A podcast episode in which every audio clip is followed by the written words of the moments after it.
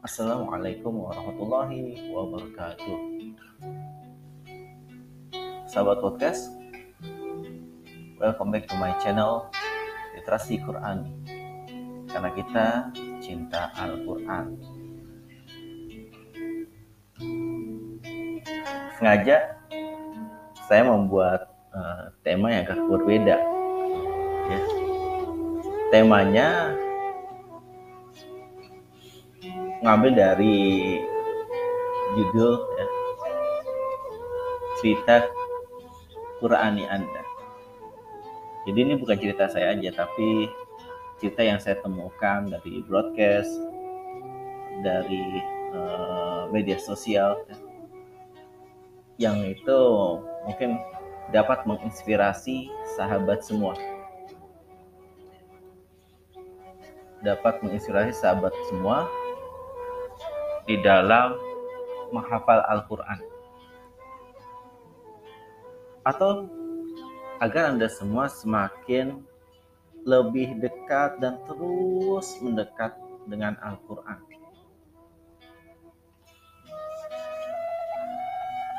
Nah, dalam cerita Qur'ani kali ini saya mengambil dari broadcast yang sampai kepada saya hari ini, yaitu tanggal sembilan September dua ribu dua puluh satu, di sebuah grup ya, yang insya Allah di grup itu ada orang-orang yang cinta Al-Quran. Baru jam lima tadi saya mendapatkannya, dan nampaknya ini yang menjadi inspirasi sekali ya, dan sepertinya layak untuk saya bagikan kepada Anda semua sahabat, Anda semua yang ingin lebih dekat dengan Al-Quran. Baik, saya akan mulai ceritanya. Judulnya adalah Benturan tiga puluh juz. Ditulis oleh Didin Amarudin. Benturan dalam kehidupan tidak selamanya buruk jika kita mampu memaknainya secara positif. Benturan bisa menjadi berkah, seperti yang dialami seorang kawan, seorang teman dari Didin Amarudin ini pada saat kuliah, yaitu teman satu angkatan saat kuliah yang bernama Robi Barmawanto, seorang akuntan yang juga seorang penghafal Al-Quran, bahkan tiga puluh juz. Insya Allah, seorang akuntan dan dia adalah seorang penghafal Al-Quran tiga puluh juz. Seperti yang diceritakannya, bagaimana benturan yang dihadapi, bagaimana dua benturan dalam hidupnya, dalam kehidupannya, yang menghantarkannya menjadi seorang penghafal Al-Quran. Ya, seorang penghafal Al-Quran tiga puluh juz, atau sudah layak disebut atau dipanggil dengan sebutan Hafiz Quran. Orang yang mampu menghafal seratus empat puluh empat surat, enam ribu enam ratus enam puluh enam ayat, enam ratus empat halaman dari Al-Quran. Mungkin banyak juga kalangan profesional yang mampu menghafal Al-Quran sebanyak itu. Namun, yang membuat tercengang di sini adalah bagaimana Robi yang sejak kecil sampai lulus S M A tidak pernah belajar membaca Al-Quran. Sejak kecil sampai lulus S M A tidak pernah belajar Al-Quran. Lantas dalam waktu dua setengah tahun berhasil menyelesaikan hafalan Al-Quran sejumlah tiga puluh juz itu. Ya, tiga puluh juz. seratus empat puluh empat surat, enam ribu enam ratus enam puluh enam ayat dan enam ratus empat halaman dari Al-Quran. Seperti diakui oleh Robi, ia memang buta sama sekali tentang huruf-huruf dalam Al-Quran.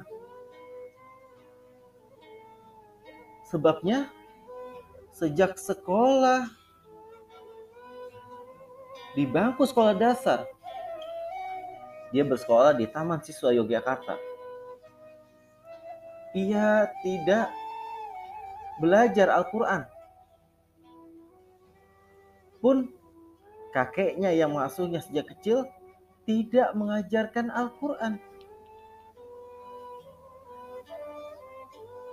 Jadi, karena hal itulah ia mengalami benturan, yaitu ketika ia kuliah di sekolah kedinasan, Sekolah Tinggi Akuntansi Negara atau S T A N. Saat itu dosen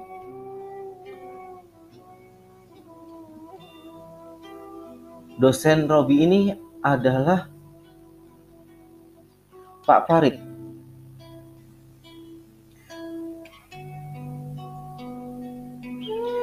Dia ingin mahasiswanya bisa membaca Al-Quran. Dia tidak ingin, tidak menghendaki ada mahasiswanya yang tidak bisa membaca Al-Quran. Maka salah satu ujian yang dilakukan oleh Pak Farid ini adalah satu persatu mahasiswanya diminta untuk membacakan Al-Quran. Diminta untuk membaca Al-Quran. Bukan itu saja. Salah satu buku rujukan untuk mata kuliah agama adalah buku berjudul Bible, Quran, dan Sains Modern, yang ditulis oleh dokter Maurice Bucaille.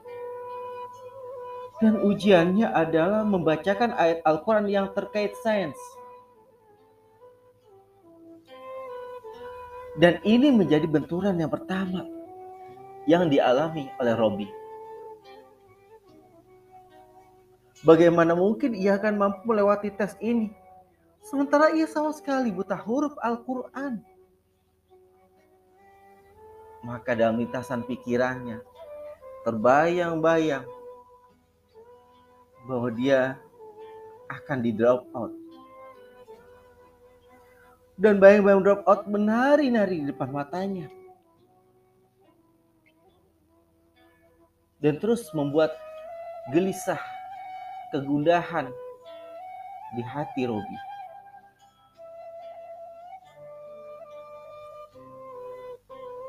Alhamdulillah, Robi tidak kehabisan akal. Ia meminta teman satu kosnya untuk membunyikan ayat-ayat yang berkenaan dengan sains. Dan ia mendengarkan ayat-ayat yang berkaitan dengan sains.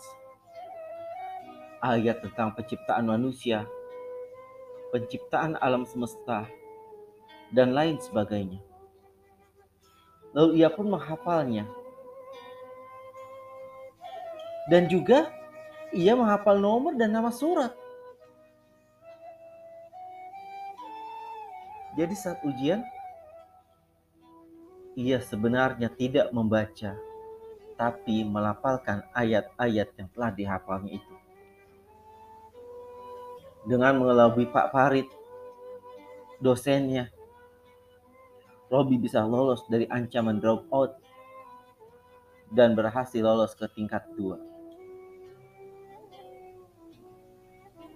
Tidak sampai di situ. Naik ke tingkat dua, ia kepentok lagi. Di pertengahan tahun kedua, ia mulai ikut pengajian pekanan di kampus. Pengajian dalam lingkaran kecil itu selalu dimulai dengan baca Al-Quran. Masing-masing membaca satu halaman secara bergantian. Dan ini dirasa sebagai momen benturan yang kedua yang dirasakan oleh Robi. ia merasa malu karena ia selalu minta agar gilirannya dilewati, karena ia memang tidak bisa membaca Al-Quran.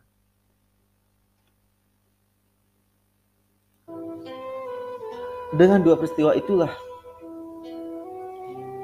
ia memutuskan untuk mulai belajar membaca Al-Quran. Dan ia semakin terpacu untuk terus belajar membaca Al-Quran. Pada awalnya saat masih kuliah itu, ia belajar sendiri. Ia membeli juz amma, juz tiga puluh, yang ada bacaan Latinnya dan juga terjemahnya. Bukan itu saja, ia pun membeli satu set buku Iqra. Buku yang biasanya digunakan oleh anak-anak. Buku yang biasa digunakan oleh anak-anak setingkat S D, bahkan anak-anak PAUD menggunakan buku Iqra ini untuk belajar Al-Quran. Namun keseriusannya untuk berinteraksi dengan Al-Quran terjadi justru ketika ia mulai sibuk bekerja. Saat itu tahun seribu sembilan ratus sembilan puluh dua. Sebuah ma'had, Ma'had Al-Hikmah di Jalan Bangka, Jakarta Selatan membuka program Tahfizul Quran angkatan pertama. Tanpa berpikir panjang, Robi langsung mendaftar. Padahal saat itu ia telah menjadi karyawan D J P yang ditempatkan di U P T khusus Kalibata, Jakarta Selatan. Artinya sepertiga waktunya habis di kantor. Namun keputusannya buat keputusannya sudah matang. Tekadnya semakin kuat dan bulat. Tidak bisa mundur lagi bahwa ia harus menghafal Al-Quran. Bahwa ia harus terus lebih bersemangat untuk belajar membaca Al-Quran dan menghafal Al-Quran. Ia mulai menjalani hari-hari yang berat. Aktivitasnya dimulai sejak dini hari.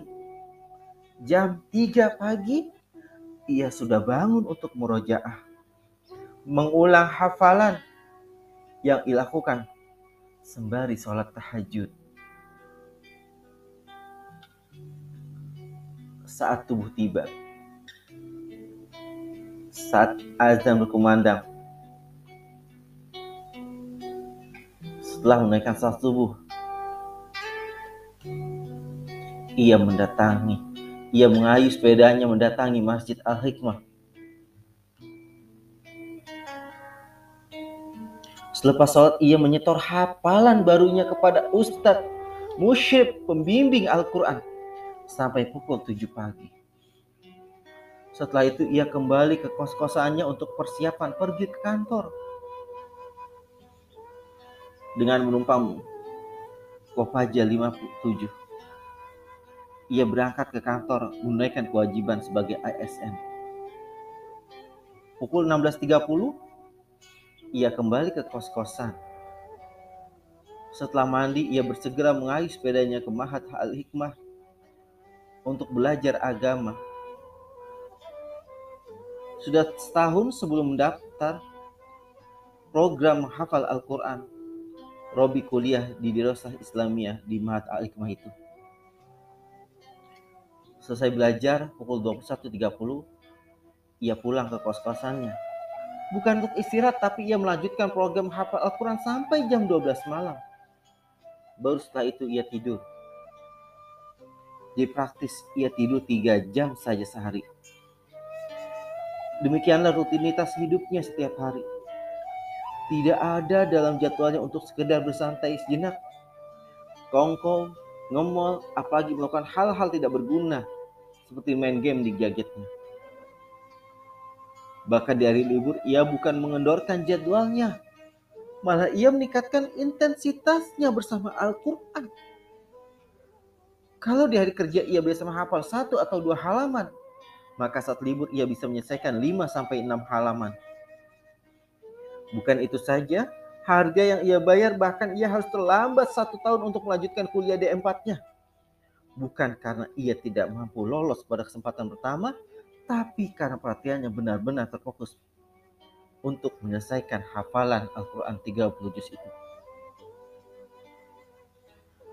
Maka setelah dua tahun enam bulan ia menjalani jadwal yang sangat ketat itu, ia berhasil menyelesaikan hafalan Al-Quran tiga puluh juz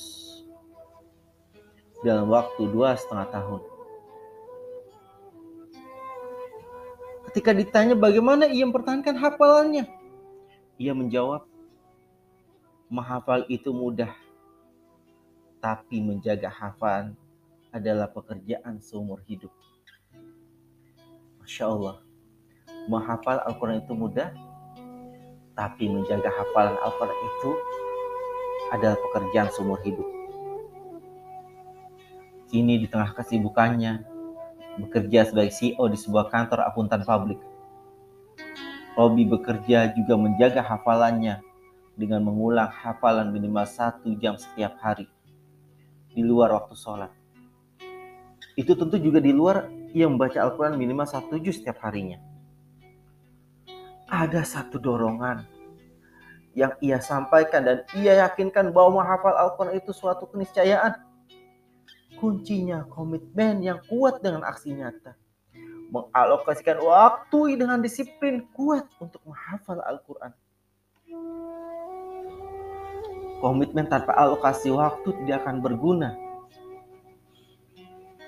kata Robi. Kedisiplinannya untuk bersama Al-Quran telah melekat kuat dalam dirinya. Ia tidak akan menyentuh gadgetnya di pagi hari sebelum ia berinteraksi dengan Al-Quran. Lalu bagaimana dengan kita? Ketika kita bangun pagi, kita sudah disibukkan dengan gadget. Kita dilupakan oleh gadget. Kita melupakan Al-Quran. Bukan Al-Quran yang melupakan kita, tapi kita yang melupakan Al-Quran. Atau bisa jadi keengganannya, keengganan kita untuk membuka Al-Quran, untuk membaca Al-Quran, untuk menghafal Al-Quran, bisa jadi bukan karena keengganan kita, tapi bisa jadi ke Allah dia ingin kitabnya, kita yang buka. Allah tidak ingin kita membaca kitabnya. Na'udzubillah min dzalik. Kita berlindung kepada Allah dari hal tersebut. Semoga dari kisah inspiratif seorang Robi Barmawanto yang dikisahkan oleh seorang sahabatnya, yaitu Didin Amarudin, kita dapat mengambil hikmah pelajaran dari sini. Kisah yang mu- mungkin ini menampar kita semua, menampar kita sebagai seorang muslim, karena kita masih beralasan untuk tidak memulai langkah menghafal Al-Quran. Tamparan yang hanya dirasakan bagi mereka yang mau membuka hati. Semoga Allah membuka hati-hati kita, memudahkan kita untuk senantiasa mengucapkan, melafalkan Al-Quran. Lidah kita senantiasa mengucapkan Al-Quran hingga waktu yang pasti itu akan datang. Semoga Allah memberkahi di sisa kehidupan kita semua. Barakallahu fikum. Assalamualaikum warahmatullahi wabarakatuh. Alhamdulillah. Ka'amin.